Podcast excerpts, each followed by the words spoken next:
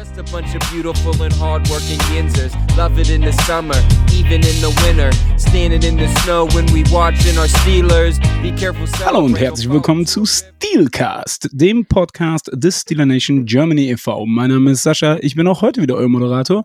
Und wie ihr das schon gewohnt seid, bin ich auch heute nicht alleine hier. Ich habe den Sascha mitgebracht. Hallo Sascha. Hey Sascha. Wie geht's dir? Um, ganz gut. Ja, äh, Victory gut. Monday ist rum, weil heute ist Victory Tuesday, aber äh, finally, the Steelers have won. Ja, es tut echt gut, mal wieder einen Sieg verbuchen zu können. Ähm, ich, ich bin ehrlich, ich hatte, wer erwartet, kann ich nicht sagen, aber es halt sehr, sehr erhofft, dass es äh, bei dem Spiel so kommen kann.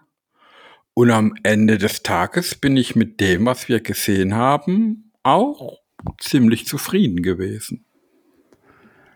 Aber ihr fragt euch jetzt sicherlich, okay, sie steigen jetzt Jump Shift direkt in das Spiel ein. Was ist da los? Eigentlich müsste es ja einen Gast geben, den wir vorstellen müssen. Eigentlich müsste es jetzt hier um äh, einen weiteren Steelers-Fan gehen. Jemanden, der keine Angst hat vor irgendeinem Pass Rush der Liga oder aber auch ähm, über den coolest Kicker on the Planet.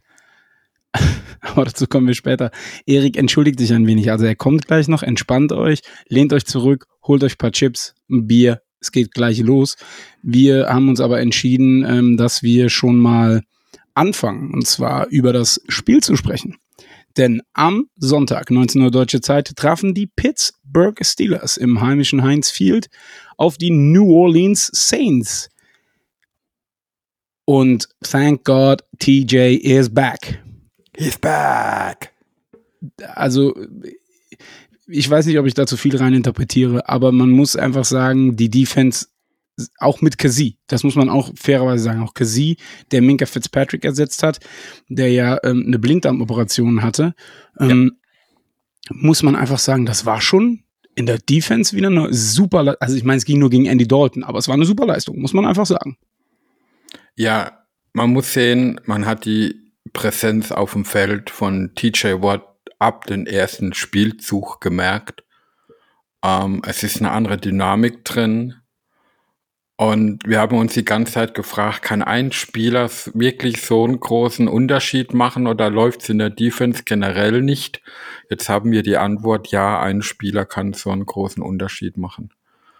Ähm, ich weiß nicht, ob es nur daran liegt, dass die anderen Teams das dann mit TJ auf dem Feld anders schemen müssen oder ob er einfach dieses Vorbild auch auf dem Platz ist, dass sich manch anderer mehr zusammenreißt. Ich, ich weiß es nicht, aber es sah doch einiges deutlich besser aus wie die Wochen zuvor. Absolut. Und du hast auch direkt gemerkt, in der Line, wenn du, also man muss dazu sagen, klar, die ähm, Saints sind ziemlich verletzungsgebeutelt auch, muss man fairerweise sagen. Aber du hast direkt gemerkt, steht ein TJ Watt auf dem Feld, ist das Scheme der Offense direkt ein ganz anderes Blocking-Scheme, weil du halt weißt, TJ ist eine Force und dadurch hat halt auch Alex Highsmith wieder, wieder, wieder äh, zwei Sacks ähm, bekommen. Und man muss einfach sagen, klar, wenn du um Hayward und sind wir ehrlich, wenn du diese Front 4 hast, oder die Front 7, aber bleiben wir mal bei der Front 4, weil geblitzt wird ja nicht mehr so viel. Man versucht das ja jetzt anders zu regeln durch die individuelle Klasse, meiner Meinung nach.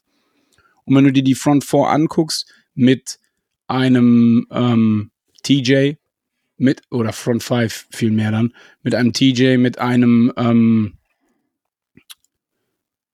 Highsmith auf den Außen, in der Mitte Hayward, Ogunjobi ähm, und auch ein, ein Wormley, wenn die rotieren da oder wenn sie halt eben äh, dann doch ähm, mit mehreren Defensive Back spielen und dann doch nur zu viert sind.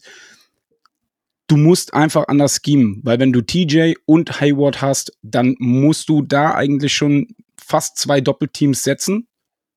Dafür sind die Jungs einfach zu gut und dann hast du halt einfach den Platz, dass der zweite daneben Ogunjobi oder eben Highsmith oder TJ selbst, wenn er nicht gerade gehalten wird. Aber Holding für TJ gibt's ja nicht. Das ist abgeschafft worden anscheinend äh, bei der NFL.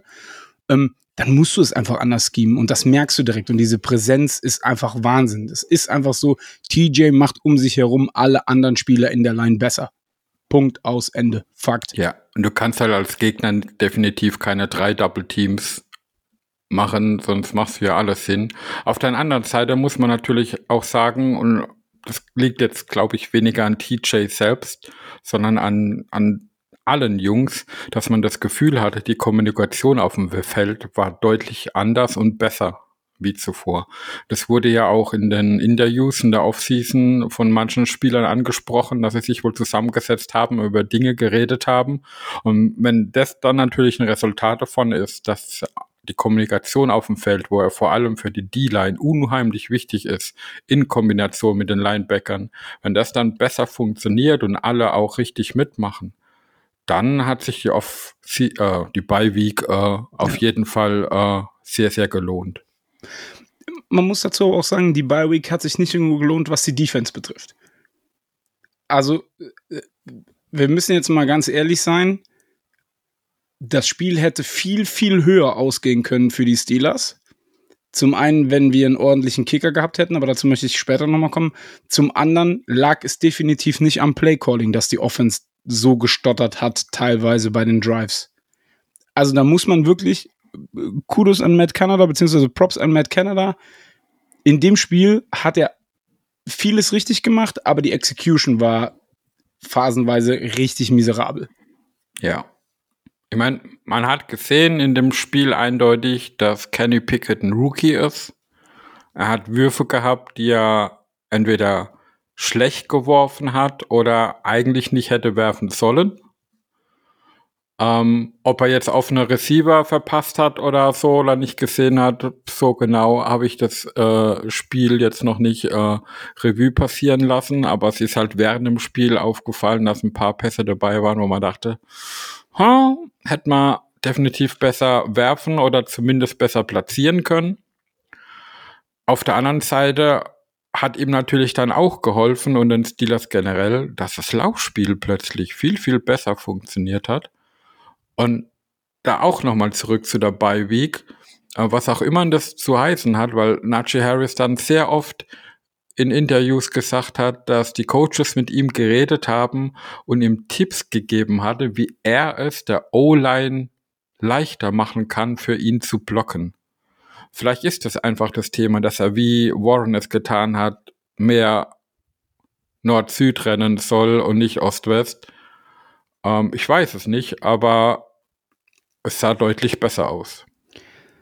Ich hatte aber auch das Gefühl, dass gerade die Line an der Stelle sich beim Run-Blocking diese Woche extremst angestrengt hat. Dafür beim Pass-Blocking teilweise aber auch wieder ein bisschen sloppy war. Also da waren teilweise Breakdowns der Pocket dabei, wo ähm, Pickett nach vorne weg will und dann wird, ich weiß jetzt nicht mehr, wer es war, entweder war es der Left Guard oder der Right Guard, in ihn quasi reingeschoben und stellt ihm unbewusst dann einen Fuß. Ähm, das hatten wir so die ersten acht Wochen nicht, muss man sagen. Ja, zum einen die Saints Defense ist jetzt nicht unbedingt eine, eine, schlechte in der NFL, das ist eine, aber zum anderen hast du recht. Also da waren auch Szenen dabei, wo Blocks der O-Line in der Pass Protection einfach nicht gut gespielt wurden oder halt nicht zu Ende gebracht wurden. Und das hat Kenny Pickett dann das öftere Mal in Schwierigkeiten gebracht. Auf der anderen Seite muss ich auch sagen, ähm, er ist mobil, er kann laufen, er läuft auch gerne mal und er geht auch gerne aus der Pocket raus, um das Play zu verlängern, jetzt in Bezug auf Pickett. Aber er ist halt da auch noch nicht so der Veterane, das merkt man. Also durch sein Pocket Movement manövriert er sich manchmal auch selbst in Probleme rein hat man gemerkt, dass er dann auf eine Seite rausrollen möchte und dann fast in den Defender reinläuft und dann aber auch die Mobilität hat, nochmal die Richtung zu wechseln, woanders hinzugehen. Aber das kostet natürlich alles Zeit und natürlich verliert er mit solchen Aktionen dann auch die Übersicht, was auf dem Feld mit seinen Receivern passiert. Und ähm, also es ist noch deutlich Verbesserungspotenzial da, aber im Großen und Ganzen bin ich trotzdem zufrieden mit unserer Quarterback-Leistung. Oh, finde ich schwierig tatsächlich. Also da waren teilweise ähm, weite Bälle dabei, die sehr, sehr schlecht geworfen waren. Also selbst wenn sie die Länge hatten, waren sie zu weit nach außen platziert, dass der Ball irgendwo, äh, ich sag mal, beim äh, Sound Guy oder beim Gatorade-Tisch aufgeschlagen sind. Ähm, was mir natürlich in Erinnerung geblieben ist, und da hat man gesehen, dass er es kann, tief werfen, war der Ball auf DJ. Und auch da hatte ich teilweise das Gefühl, die, die Körpersprache von DJ und die Reaktion von DJ, gerade bei diesem Endzone-Pass, ähm, war eher negativ. Und ich bin mir nicht sicher, weil er ja auch mit der Hand so ein bisschen gefuchtelt hat, ob er tatsächlich negativ oder schlecht gelaunt war aufgrund des Wurfes oder weil er vielleicht auch auf sich selber sauer ist an der Stelle, das weiß ich nicht. Fakt ist, das wäre eigentlich ein sicherer Touchdown gewesen, wenn der Ball richtig platziert gewesen wäre. Ja, hätte durchaus sein können, gebe ich dir voll recht. Ähm, auf der anderen Seite muss ich sagen, dass mir die Körpersprache von DJ in den letzten Wochen generell nicht gefällt. Immer dann, wenn er einen Ball halt nicht fängt. Egal, ob er ihn droppt oder ob der Ball schlecht geworfen ist. Seine Körpersprache war dann in den letzten Wochen nie gut. Und auch die Szene, wo du angesprochen hast, also ich würde mir jetzt schwer tun, rein zu interpretieren, ob seine Gestik äh, halt zum Picket hin waren, dass der Wurf schlecht waren oder ob er signalisiert hat, er will den Spielzug dann den nächsten Spielzug aussetzen oder so, äh, ist alles möglich. Und ich, ich würde da nicht zu viel rein interpretieren wollen, gerade aus dem Grund, weil seine Körpersprache die ganze Saisongefühl schon so ist. Ja, da bin ich, äh, gehe ich voll d'accord mit. Ähm, was mir aber auch ein Stück weit auf die Nerven geht, muss ich ganz ehrlich sagen, ist diese ähm, Motion von Sims. Diese Motion und diesen angetäuschten Jet Sweep. Also, wenn du es machst, dann mach es bitte so, dass der Snap Count genau so getimed ist, dass die Ballübergabe an den Quarterback auch wirklich dann passiert, wenn Sims ein oder zwei Schritte vor Pickett ist und nicht, wenn Sims schon, schon dran vorbeigelaufen ist. Also es macht halt überhaupt keinen Sinn. Und das war am, am Sonntag mehrfach die, die, äh, die Realität, wo ich gedacht habe, mein Gott, dann lass den Scheiß einfach. Also ja, ich verstehe das, weil die ganze Liga sich auch so ein Stück weit gefühlt und wir ja auch darüber lustig machen, dass du, wenn du laufen willst, es nur über einen Jet Sweep bei den Steelers geht, wobei wir ja, wie du gerade eben schon richtig gesagt hast, diesen Sonntag gezeigt haben, mit einem One-Two-Punch Punch funktioniert's auch. Aber da habe ich mir gedacht, also irgendwann kannst du es dir halt einfach auch schenken. Oder du Motion, oder du Audibles oder Motions halt mal jemand anderen von links nach rechts. Aber nicht immer Sims und nicht immer dann den Snap dann machen, wenn Sims schon an dir vorbei ist. Das macht halt ja. keinen Sinn, in meinen Augen. Ja, Außer du willst einen Screen antäuschen, aber auch das hat ja dann einmal funktioniert. Okay. Mag sein, äh, wenn das ein Chat Sweep Motion sein sollte, gebe ich dir auch voll recht, aber wie du selbst jetzt zum Schluss gesagt hast, es muss nicht unbedingt ein Jet Sweep angedeutet werden sein mit so einer schnellen Motion, nur der Jet Sweep ist halt gerade sehr, sehr in, sowohl bei den Steelers wie in der NFL generell. Deswegen geht man oft, wenn einer so schnell in Motion kommt, äh, geht man davon aus, dass so ein Spielzug erfolgt oder angetäuscht werden soll. Aber es gibt, gibt natürlich auch andere Möglichkeiten. Auf der anderen Seite ist es natürlich wichtig, und da hatten wir es, glaube ganz am Anfang der Saison oder in der Offseason sogar mal drüber, dass natürlich ähm, es wichtig ist, dass diese angedeuteten Spielzüge immer identisch erfolgen, aber du unterschiedliche Variationen aus dem Spielzug dann baust, quasi. Und deswegen glaube ich nicht dran, dass das schlecht getimed war, weil dafür war es zu oft schlecht getimt dann. Verstehst du, was ich sagen möchte? Ja, natürlich. Dazu müsste man halt das Vertrauen haben, dass man irgendeinen anderen Plan verfolgt hat damit. Ja, klar. Aber da wir ja den Call an sich nicht kennen, ist es halt schwer einzuschätzen, ob das jetzt ja. echt schlecht getimt war, schlecht gespielt oder ob es einfach nur komisch aussah. Ja, ja da gebe ich dir, also gebe ich dir natürlich auch recht. Das ist gar keine Frage. Was ich aber auch einfach mal jetzt in Frage stellen muss, ist dieser Matt Right Move. Also, ähm, ich habe es schon vor dem Spiel nicht verstanden. muss man einfach sagen, wir haben ja auch letzte Woche in der Bye Week drüber gesprochen, dass wir es nicht so wirklich verstehen, wenn du einen Perfect Kicker hast.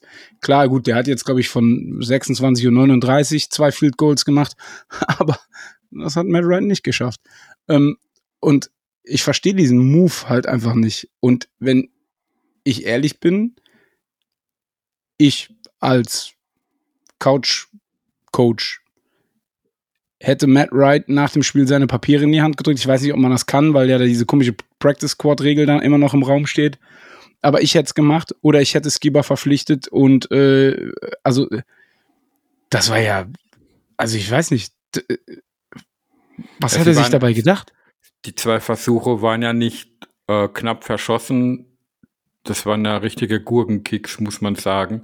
Ja. Und wir hatten es ja gesagt, ich habe den Move auch überhaupt nicht verstanden. Vor allem, ähm, man muss ja sehen, dass die zwei Kicker, ich glaub, denke, von, von der Leistung her sie sehr ähnlich sind. Und jetzt hat man eben das Problem, dass man ihn gar nicht rauswerfen kann, wie du schon angesprochen hast, weil man ihn vom gegnerischen Practice Squad geholt hat, hat man ihn erstmal drei Wochen fest im Kader.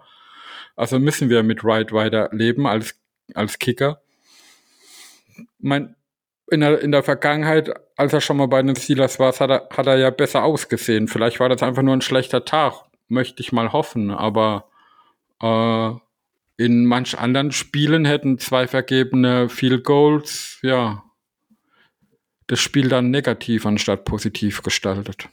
Absolut. Ähm, lass uns vielleicht ganz kurz zum Abschluss des Spiels noch über eine Personalie sprechen. Ich habe es gerade eben schon mal kurz angesprochen.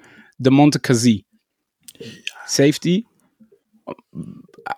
Also, es gibt ja diesen Clip, wo er, wo er nach dem Spiel durch die Katakomben läuft und äh, macht I'm, I'm back, back mother. Ja, genau. I'm bad motherfuckers. I'm back motherfuckers. Ich fand es ziemlich witzig, ehrlich gesagt. Und ich muss auch sagen, der hat ein super Spiel gemacht. Also diese Strafe, die, die er kassiert hat, ja, das kann man pfeifen, muss man sagen. Äh, ähm, Shoulder to Head oder auch Head to Head war es, glaube ich, sogar. Ähm, das kann man pfeifen. Was ich daran bemängel, ist, wenn du das pfeifst, musst du im ersten Drive auch das gegen die, die Saints pfeifen. Aber das, es geht jetzt hier nicht ums Bashing, sondern es geht eigentlich darum, dass der Typ das erste Spiel für die Steelers in der Regular Season macht und direkt abliefert. Also auch die Interception, ja. die er gefangen hat, klar, der Pass war deflected, aber bis jetzt würde ich sagen, ist das eine absolute Bereicherung fürs Backfield. Auf jeden Fall. Man muss ja auch mal die Situation sehen. Als er, ich glaube, Donnerstag war es, aktiviert wurde, hat man sich gefreut. Und dass die Steelers endlich mal auch ihr Big Nickel spielen können, was in der Preseason ja oft gezeigt haben. Und dann kriegst du samstags die Nachricht, dass Minka Fitzpatrick ausfällt, weil er eine Not-OP im Blinddarm hat. Und dann denkst du erstmal, oh, schön war es mit dem Big Nickel.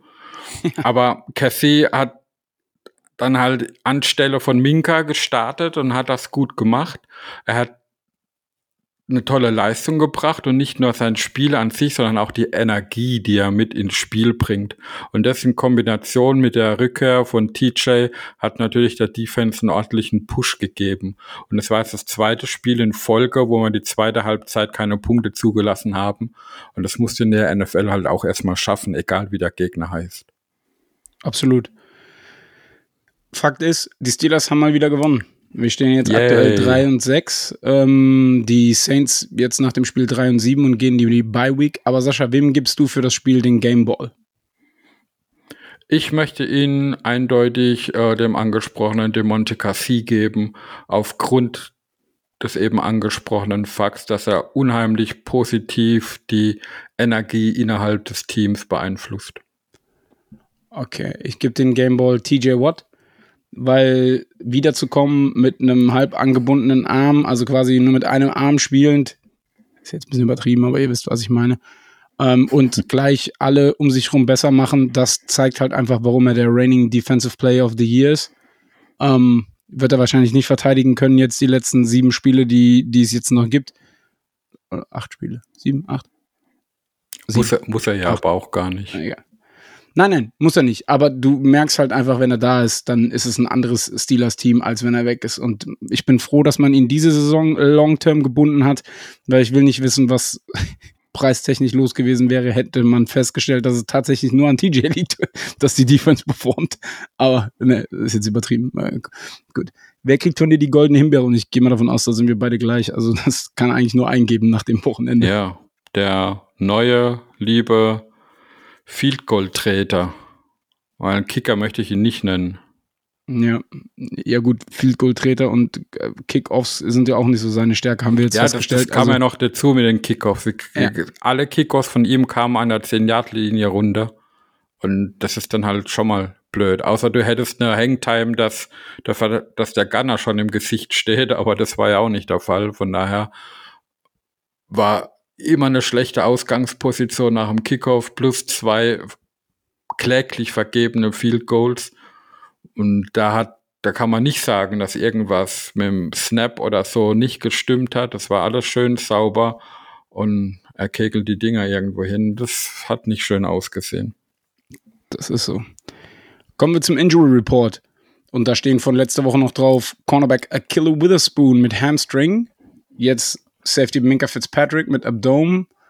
Ähm, Cornerback William Jackson hat man direkt auf Injured Reserve geschickt weil die Rückenverletzung wohl doch zu stark ist, die eigentlich ausgeheilt war. Chris Boswell ist auf Injured Reserve, das heißt, sie fallen mindestens noch drei Wochen aus, beide. Also sie sind ja beide in derselben. Woche auf Injured Reserve gegangen, das heißt, sie fallen beide auch noch drei Wochen aus. Ähm, gibt es zu diesen angesprochenen Spielern irgendwas Neues, Sascha? Du hast doch heute die PK, glaube ich, geguckt. Ja, zum einen gab es mal überraschende Worte von Mike Tomlin zu Minga Fitzpatrick. Der nämlich sagte, dass die Chancen gut wären, dass er Sonntag spielt. Wird mich jetzt ein wenig überraschen. Äh, Wäre es nach Minka gegangen, hätte er äh, letzten Sonntag schon gespielt. Man hat ihn ja Pre-Game auch gesehen, wie er rumrennt und Bälle wirft. Aber man sagte auch, dass man sich dann natürlich voll auf den ärztlichen Rat verlassen wird, ob er spielfähig wäre oder nicht. Also Minka würde auf jeden Fall spielen wollen ähm, muss man halt die Woche abwarten. Das andere, also Kenny Pickett zum Beispiel, der ist ja während dem Spiel auch ein bisschen rumgehumpelt und so, der wurde gar nicht genannt. Genannt wurde halt Nashi Harris, aber mit äh, ja ein Unwohlfühlen im Knie, was auch immer das bedeutet, und Dotson wurde genannt mit Problemen mit der Hüfte. Wobei Tomlin auch sagte, das sind nur kleine Wehwehchen und da macht er sich keinen Kopf, dass sie diese Woche nicht zur Verfügung stehen. Weiterhin halt schlecht aussehen tut es bei Witherspoon. Seit Woche drei ist es jetzt, wo er verletzt ist, hat einmal, ich glaube in Woche acht war das, eine Halbzeit gespielt und war dann wieder raus. Hm. Bei dem sieht es weiterhin schlecht aus, aber selbst wenn er zurückkommen sollte, ist bei Tomlin Wallace trotzdem als Starter gesetzt. So, das waren die Informationen, die er heute zu den Verletzungen preisgegeben hat. Okay, sehr gut. Dann haben wir das abgehakt. Kommen wir noch zu den ah, ganz, Ganz, ganz, ganz kurz möchte ich da noch einen ja. kleinen Take zu äh, William Jackson sagen. Also das regt ja, mir schon ein bisschen auf, weil vor dem Trade hat er bei Washington nicht gespielt gehabt, weil es hieß, ähm, er hat Rücken. Dann wurde er zu uns getradet, sowohl die Coaches wie der Spieler sagten, er ist 100% fit, es gibt kein Problem. Dann er am ersten Training ausgesetzt wegen Rücken und jetzt hat man ihn auf IRA gesetzt wegen Rücken. Und ja, dadurch, klar, er kann seine Mindestspiele, die im Trade vereinbart wurden, nicht mehr leisten. Man muss keinen Draftpick an Washington abgeben. Äh, glaube aber nicht, dass es der Plan dahinter ist. Entweder sie wollten ihn irgendwie auf jeden Fall sicher haben für nächste Saison oder was auch immer. Ich verstehe den Move überhaupt nicht. Ich auch nicht, aber zum Glück muss man zumindest den äh, Six-Round äh, Conditional Draft Pick nicht abgeben, weil der war nämlich an Spiele in diesem Jahr geknüpft. Und den hat man sich schon gespart. Würde mich aber an der Stelle interessieren, das haben wir, glaube ich, immer noch nicht aufgelöst, ob wir den Siebtrunden-Pick der Commanders dann auch nicht kriegen oder ob wir den trotzdem kriegen. Das wäre ja richtig witzig, wenn wir einen Spieler und einen Siebtrunden-Pick bekommen würden für 2,25. Aber für gut, nix. das äh, werden wir, das klären wir bis 25 dann, bis zum Draft 25. Ja. Okay. Gut. Dann kommen wir jetzt aber zu den News. Ähm, und zwar, die Bengals hatten eine Bye-Week Die Ravens hatten eine Bye Week, die können also beide leider nicht verloren haben. Die Browns haben aber verloren. Relativ deutlich sogar gegen ähm, die Dolphins und stehen jetzt auch 3-6, genauso wie wir. Aber der Moment ist gekommen. Der Moment, auf den alle Menschen in diesem Podcast gewartet haben. Ein Mann, der eigentlich gar keine zwei. Vorstellung, ein Mann, der eigentlich gar keine Vorstellung mehr braucht, der keine Angst hat vor irgendeinem Pass Rush in der Liga. Aber er ist heute hier, wird Rede und Antwort stehen. Er ist frisch gebackener Doppelvater. Herzlichen Glückwunsch an der Stelle nochmal. Jawohl, Erik Glückwünsche. Von den Steelers. Hallo Erik. Schönen guten Tag. Ich hoffe, man versteht mich ordentlich. Ja, also für deine Sprachbarriere kannst du ja nichts, aber man hört dich zumindest. Na, es ist äh, besser wie zu dem Zeitpunkt, als du in London warst, definitiv. Aufgrund eines äh, gewissen Schlafdefizits hatte ich es leider nicht geschafft, meine Technik vorzubereiten. Ich hoffe, man sieht es mich nach. Danke für die Glückwünsche. Gerne. Ähm, und danke auch wieder für die Einladung, äh, dass ich trotz des letzten Shitstorms äh, nochmal hier da sein durfte oder darf. Du, ich, wir mögen dich doch. Wir mögen dich alle, weil du, du bist in, ja, und, tief, in dein, tief in deinem Herzen, wissen wir einfach, du bist ein Steelers-Fan. Du hast dich letztes Mal ja schon selber so angekündigt. Nein, du bist natürlich vom German Jungle Podcast. Oder bist du da, frage ich mal, bist du da eigentlich noch aktiv oder ist das mittlerweile auch zeittechnisch irgendwie so, dass du da gar nicht mehr so oft da bist? Ähm, momentan äh, habe ich mir eine Auszeit genommen äh, aus beruflichen und äh, vielleicht vorstellbaren privaten Gründen. Ähm, aber wir haben unser Team erweitert da. Also wir ähm, haben jetzt noch zwei weitere Leute mit an Bord. Ähm, das heißt, ich komme gerne mal zu euch zu Gast ähm, und werde jetzt nochmal gucken, wie das Jahr zu Ende läuft und dann das äh, nächste Jahr dann weiterläuft und dann ähm, mal schauen, wie es um meine vielleicht Rückkehr dort auch dann besteht. Aber momentan machen die Jungs dort einen, einen fabulösen Job. Auch ja. ohne. Ja, ja auch.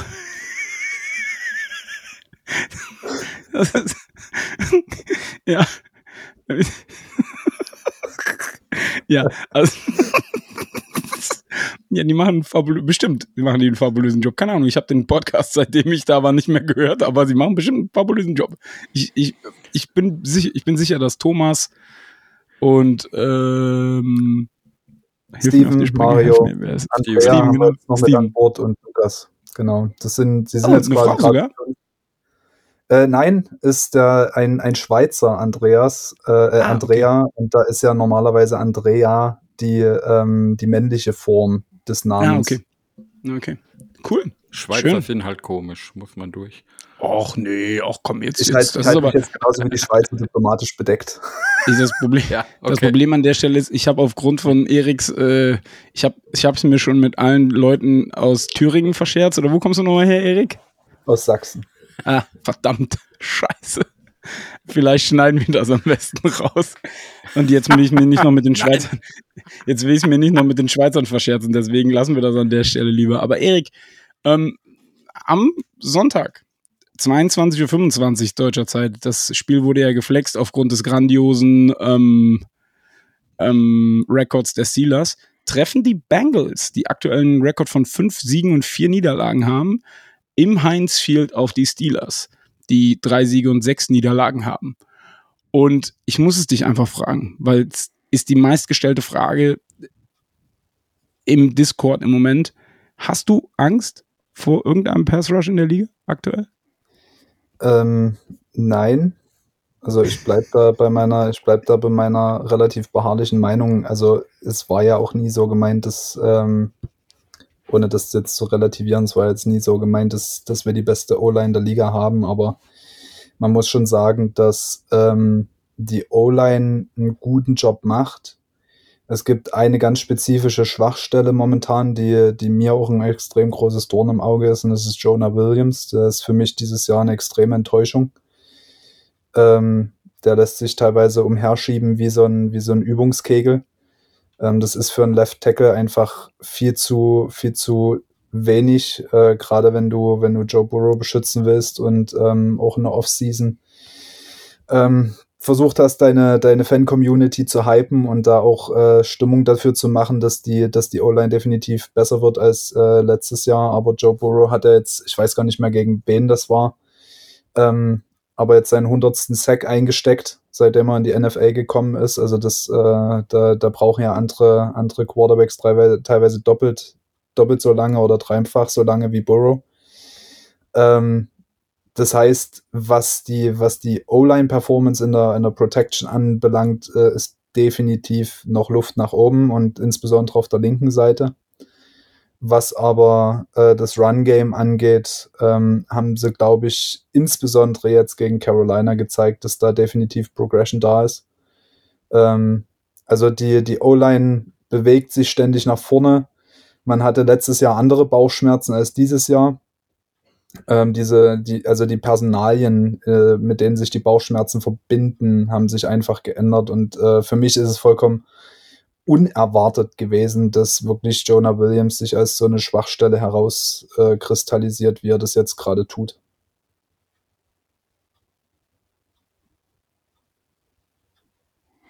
Ja, das ist ja bei uns nicht, nicht, nicht groß anders. Bei uns ist die O-Line eher besser, wie man es vor der Saison erwartet hat. Aber man merkt halt sowohl bei uns wie auch bei anderen Teams wie bei euch, eine O-Line ist halt keine Plug-and-Play-Geschichte, wo du einfach fünf Leute wild zusammensetzt, egal wie gut sie vorher waren. Äh, das muss innerhalb der Linie harmonieren und da kann halt auch ein Top-Spieler, weil er plötzlich einen anderen Nachbarn hat, in der Leistung schlechter oder ein schlechter Spieler, weil er einen anderen hat, plötzlich besser werden. Das zeigt halt alles erst die Zeit und damit muss man dann auch umgehen, sowohl als Spieler wie auch als Coach. Deswegen ist es nie einfach, einen Großteil der Line neu zu haben. Ähm, wir haben, aber wir haben es ja das Mal schon thematisiert gehabt. Die O-Line ist halt so eine klassische Weak Link Gruppe. Ja, also da greifst du halt ja. nie fünfmal ganz oben ins Regal, sondern du machst halt Kompromisse. Ähm, und jetzt, weil ich jetzt hier für die Bengals bin, letztes Jahr war definitiv unsere Schwachstelle die Guard-Position. Ähm, das heißt, der Druck kam überwiegend durch die Mitte. Ähm, das heißt, Burrow konnte, konnte auf den Druck teilweise auch noch relativ gut reagieren, indem er gescrambled ist. Wenn jetzt aber über seine Blindzeit auf der linken Seite der Druck kommt, dann ähm, ist teilweise einfach seine Reaktions, äh, wie soll man das jetzt beschreiben, seine, seine Reaktion limitiert, die er überhaupt noch bringen kann, wenn er den Druck nicht sieht ähm, kann er darauf nicht reagieren. Das heißt, äh, viele, viele Sacks sind halt relativ schnell ähm, vom Snap an, wenn Williams direkt die, die, die Balance verliert und direkt den ersten Kontakt nicht gut macht, ähm, dann wird er nach hinten geschoben und dann fallen halt die, die Defender mit Williams zusammen schon in, in Burrow rein. Das auch innerhalb von, sagen wir mal, drei bis fünf Sekunden. Ähm, du kannst halt nie den ganzen Tag Quickslants spielen oder ähm, das Laufspiel etablieren, sondern dafür ist ja unser, unser Pass-Game auch viel zu, viel zu breit aufgestellt, als dass wir nur das machen könnten und wollen würden. Das ist spannend, dass du das sagst. Und das würde mich jetzt an der Stelle auch mal interessieren. Ist Joe Burrow ohne Jamal Chase so ein Stück weit auch entzaubert? Weil gerade im ersten Spiel fand ich, war so Tyler Boyd und auch T. Higgins haben jetzt nicht so abgeliefert. Gut, man hat das Spiel auch verloren, ja.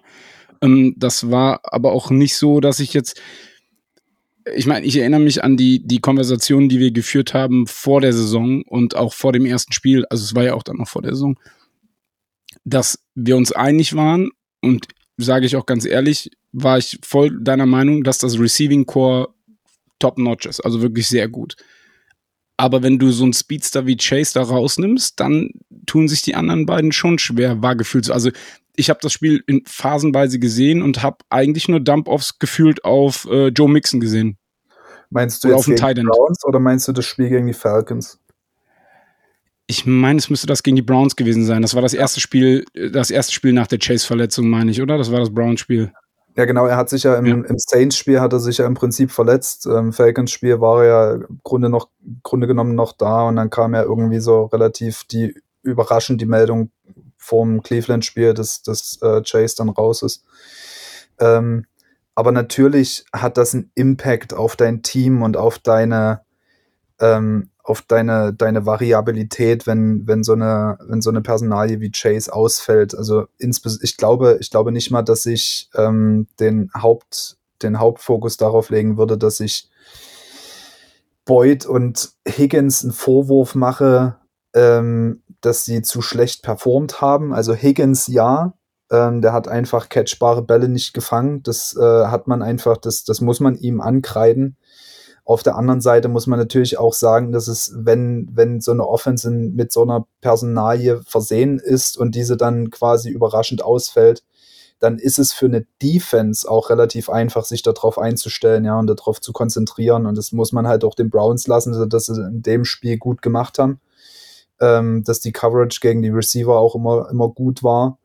Ähm, das heißt, es ist, glaube ich, eine Kombination aus beiden. Ich würde nicht sagen, dass, dass Burrow entzaubert ist, wenn Chase weg ist weil ich glaube, das Carolina-Spiel zum Beispiel hat gezeigt, dass wir auch ohne Chase Lösungen finden. Natürlich hat Carolina unterirdisch performt in dem Spiel, ja, das muss man natürlich auch dazu sagen. Ja, es war ein sehr schwacher Gegner an dem Tag und es hat mit Mixen im Grunde genommen alles funktioniert.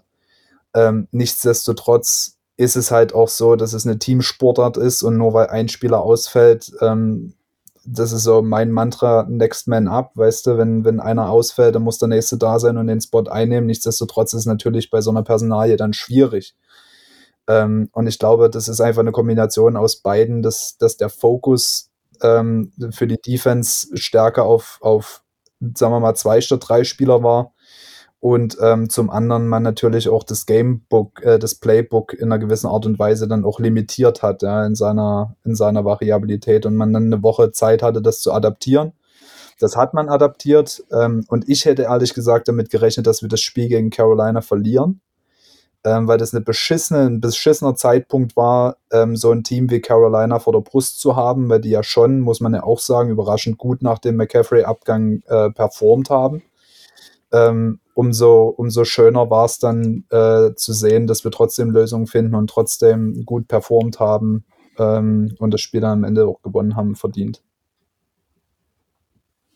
Aber ich mag, ja. ich mag das Fehlen von Chase bei euch auch ein wenig vergleichen mit dem Fehlen von TJ Watt bei uns, auch wenn es die andere Seite ist. Ähm, es geht ja nicht nur um die Perform des einzelnen Spielers, ähm, sondern es geht ja auch darum, wie das Team dann drauf reagiert und was der Gegner draus macht.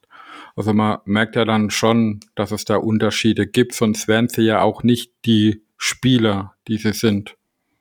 Ähm, ja, du hast jetzt gerade das Carolina-Spiel angesprochen, äh, Erik.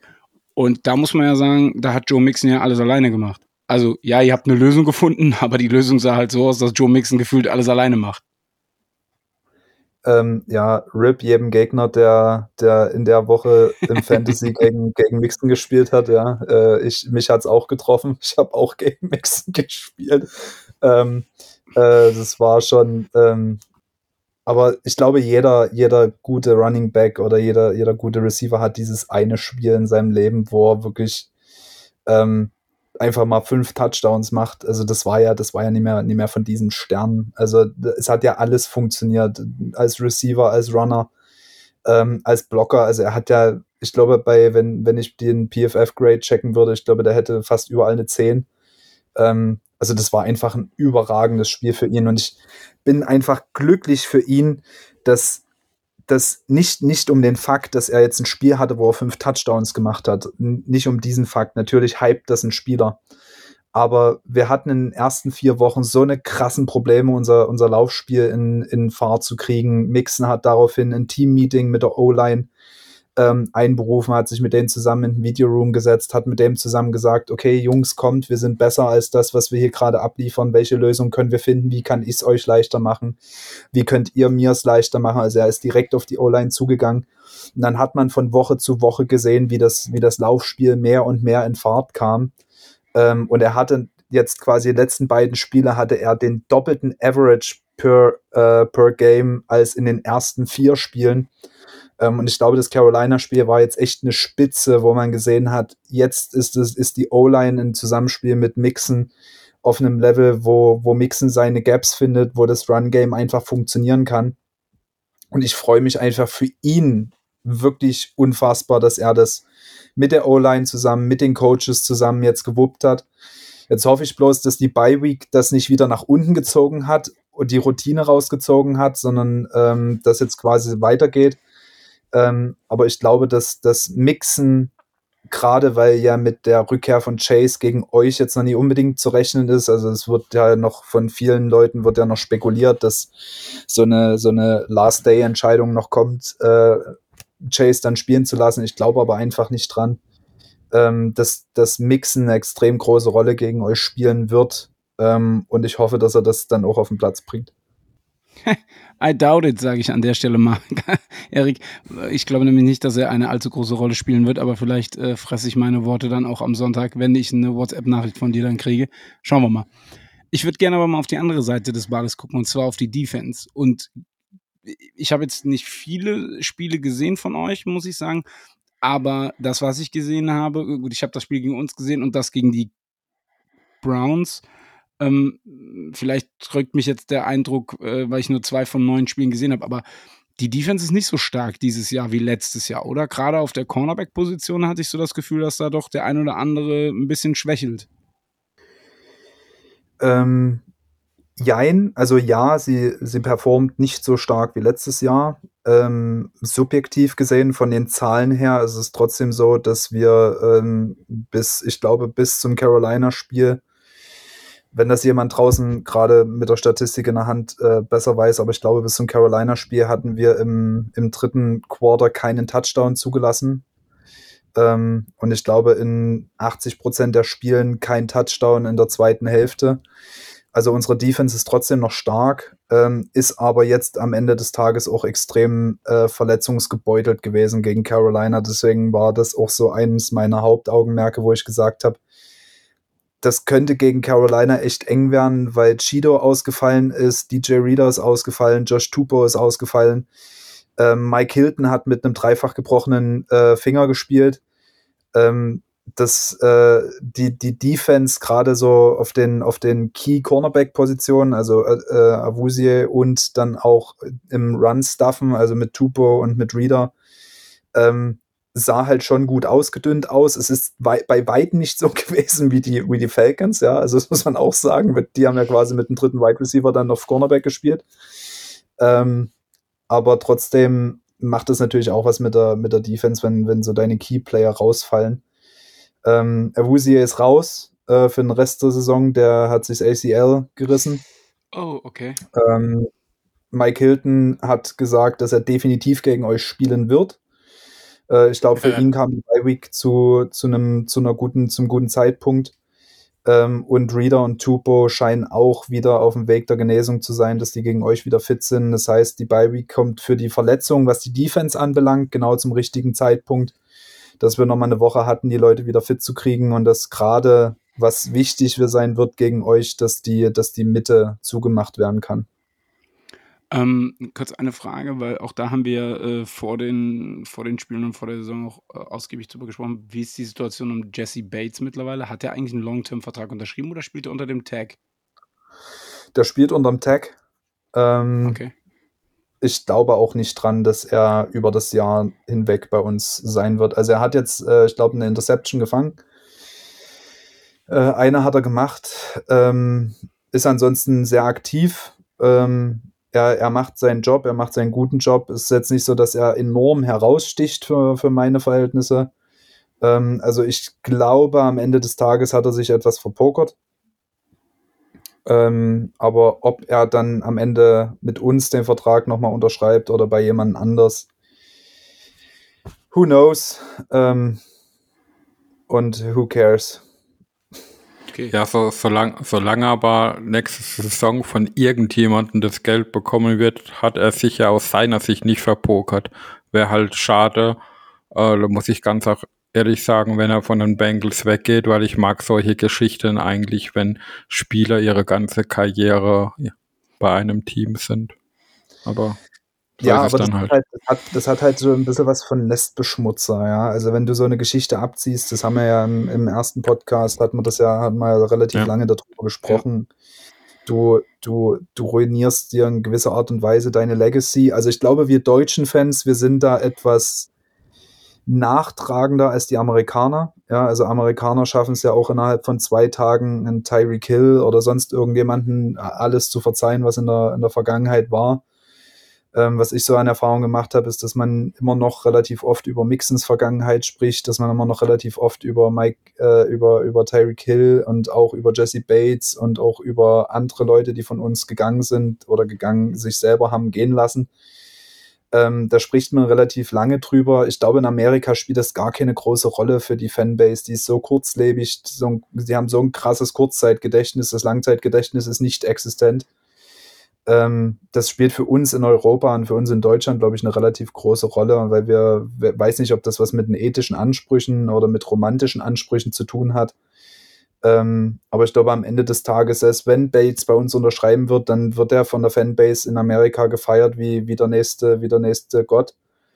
Ähm, wer weiß, ich, ich, ich mit meinen Werten und mit dem, was ich so vertrete, wenn ich den Sport gucken möchte, kann da halt nie ganz so konform gehen, wie das andere sehen. Das äh, müssen die dann für sich bewerten. Ich glaube tatsächlich, ist es so ein Stück weit dieses, diese romantisierte Vorstellung.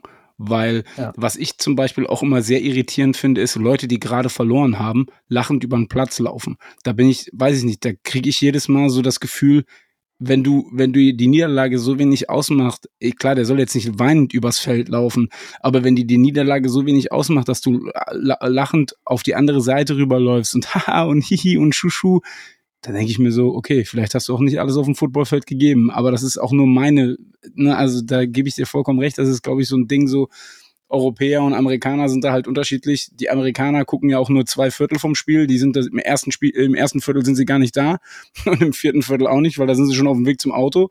Ähm, das ist also alles ein bisschen strange teilweise, bin ich, gebe ich dir vollkommen recht. Aber gut, wir müssen noch ein anderes Thema ansprechen.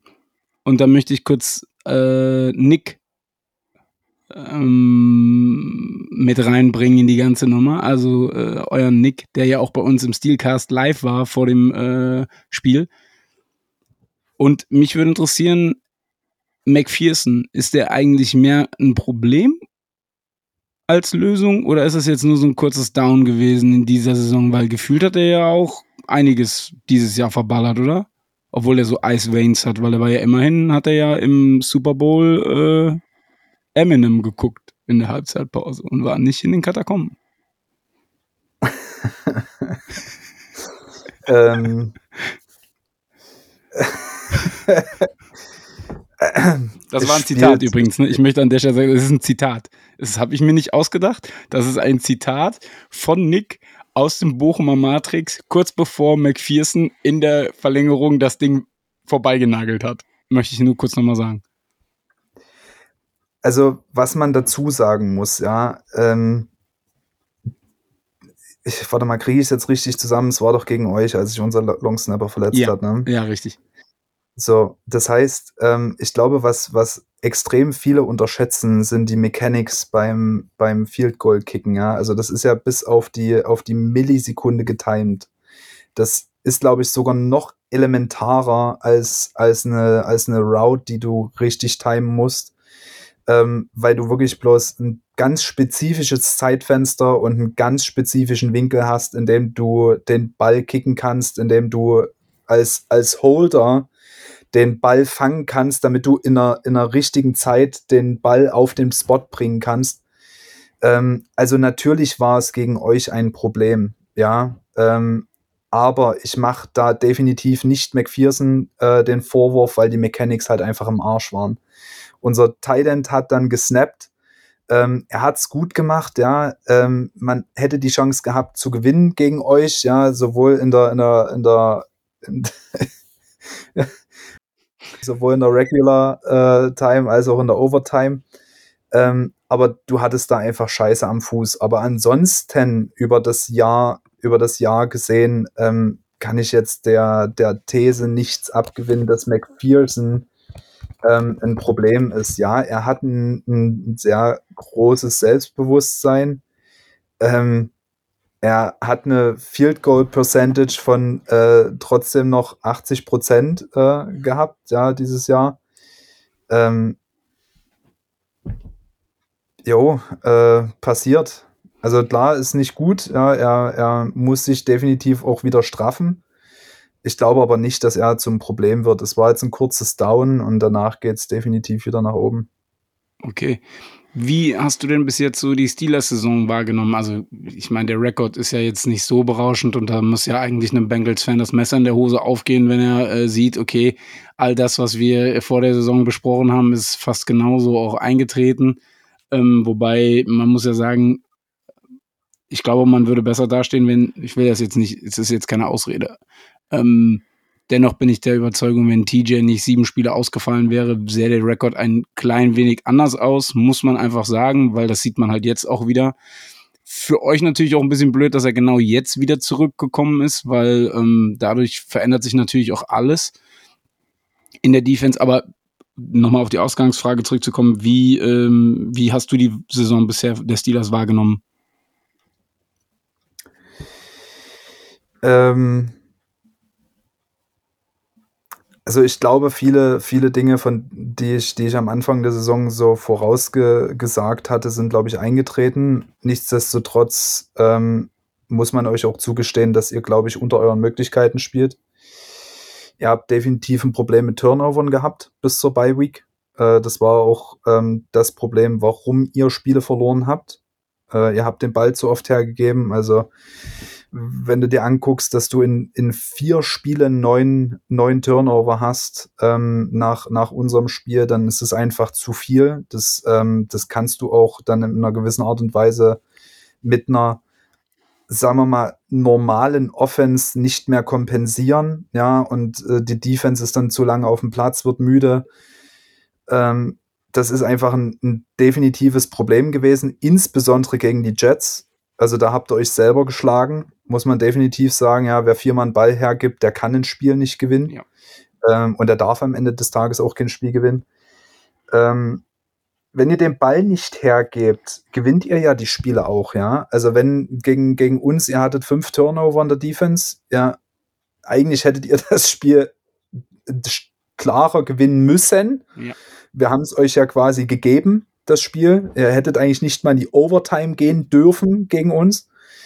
Ähm, aber wenn ihr den Ball nicht hergebt, ja, also gegen, gegen die Bucks oder jetzt auch gegen die Saints, dann gewinnt ihr ja die Spiele. Also es scheint wirklich eins der herausragenden Dinge zu sein, wie ihr Spiele gewinnt. Ähm, dass ihr in der Offense auf den Ball aufpassen müsst und mit der Offense, die ihr habt, ähm, dann auch Punkte aufs Board bringt. Ähm, ansonsten, wie gesagt, durchwachsen. Ich glaube, ihr hättet Spiele gegen die Jets, wie gegen die Jets beispielsweise auch gewinnen können. Ähm, ihr hättet, ja, das, der, die Niederlage gegen die Bills, die hat höchstwahrscheinlich von eurer Seite auch wehgetan. Ähm, sowohl emotional als auch auf dem Spielfeld. Ähm, aber auch gegen die Dolphins ähm, ein Touchdown, also ihr, ihr könntet auch ihr könntet auch definitiv anders dastehen, als ihr gerade dasteht, ja. Also wenn du 5-4 statt 6-3, äh, 3-6 stehst, ähm, dann ist es auch für, für den Kopf was komplett anderes. Ähm, Mal gucken, wie ihr jetzt den Hype aus der, aus der Bye Week mit durchzieht. Ihr habt gegen die Saints gewonnen. Jetzt kommen wir zu euch. Ähm, wer weiß. Also ich glaube, wenn ihr auf den Ball besser aufpassen werdet oder wenn ihr besser auf den Ball aufpasst, dann ähm, sind eure Siegchancen definitiv höher. Sehr gut. Das finde ich ist ein, ein schönes ähm, Schlusswort für die Preview. Und deswegen, du kennst unser Prozedere, ja bist du der erste Mann, der heute Abend hier eine Bold Prediction für das Spiel am Sonntag abgeben darf. Eine Bold Prediction? Ja, du, du, voll überraschend, ne? Weil du bist ja, glaube ich, jetzt schon zum sechsten oder siebten Mal hier und plötzlich wollen wir eine Bold Prediction vor dir haben, ja. McPherson macht gegen euch drei ähm, Field Goals aus über 50 Yards. Never ever. Never ever. Da müsste schon Eminem in der Halbzeitpause da sein. Sascha, Deine Bold Prediction. Meine Bold Prediction. Hm. Für mich kommt das genauso überraschend, muss ich jetzt gestehen. ähm, meine Bold Prediction wird sein, dass es im gesamten Spiel kein Turnover geben wird. Never ever. Aber okay, es ist ja eine Bold Prediction. Es soll ja bold sein. Meine Bold Prediction ist TJ überholt am Wochenende Highsmith Ja. bei den Sacks. Oh. okay. Das müssten dann, glaube ich, fünf oder sechs oder so sein. Also das ist sehr, sehr, sehr, sehr bold. Gut, Erik, wie viel Sex dein hattet Tipp ihr fürs am ersten- Wochenende? Also das, ich finde es ich find's ehrlich gesagt jetzt nie zu bold. Ähm, wie viel Sex hattet ihr im ersten Spiel? Sieben? Acht? Neun, glaube ich sogar. Nee, sieben, sieben Sex. Okay. Einer von Watt, drei Highsmith, ein Spillane, ein Morlet, ein Harry Watt. Ja. Also finde es jetzt nie zu bold. Also mir würde es, mir würde es anders gefallen, ja, muss man auch sagen. Das, wenn das nicht eintritt, gefällt mir das, glaube ich, ganz gut. Äh, wir könnten dann mal die, die Zahl der Average Sex per Game gegen Burrow anfangen zu senken, indem wir mal ein paar 0-6-Spiele auf den, auf den Platz bringen, aber ähm, wird höchstwahrscheinlich gegen euch nicht der Fall sein. Nein. Deswegen darfst du jetzt auch deinen Tipp für den Sonntag abgeben.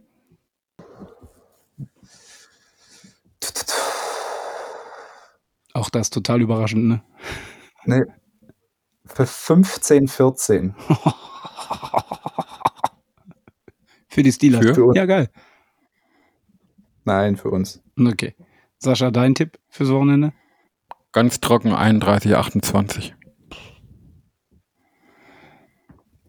Ich sag, Es gibt ja keine Turnovers, da muss ja gepunktet werden. ja, ich sag Ja, oder 24. das Spielfeld befindet sich, oder die, die, die Spielzüge finden nur zwischen 25 und 40 der eigenen Spielhälfte statt. ich, Ja. ich, An Pantalupa oder ich, ich fange dann jetzt zum vierten an. Ich sage 24, 17. kannst auch gerne fünf, zum fünften Mal anfangen. Das macht mir rein gar nichts aus. Kennt mich mal hier zwei. Sehr gut. Ja, ähm, dann dürfte dem geneigten Zuhörer aufgefallen sein, die letzten zwei Mal gab es keine Community-Frage, weder in der Folge mit Günter Zapf noch in der letzten Folge. Ähm, aber jetzt gibt's wieder eine, weil nach dem Spiel stellt sich natürlich die Frage, denkt ihr, der Turnaround ist eingeleitet? Kann man vielleicht doch noch mit einem positiven Rekord ähm, aus der Saison gehen? Vor allen Dingen, wenn man sich jetzt die Gegner anguckt. Da würden wir gerne mal eure Meinung zu hören.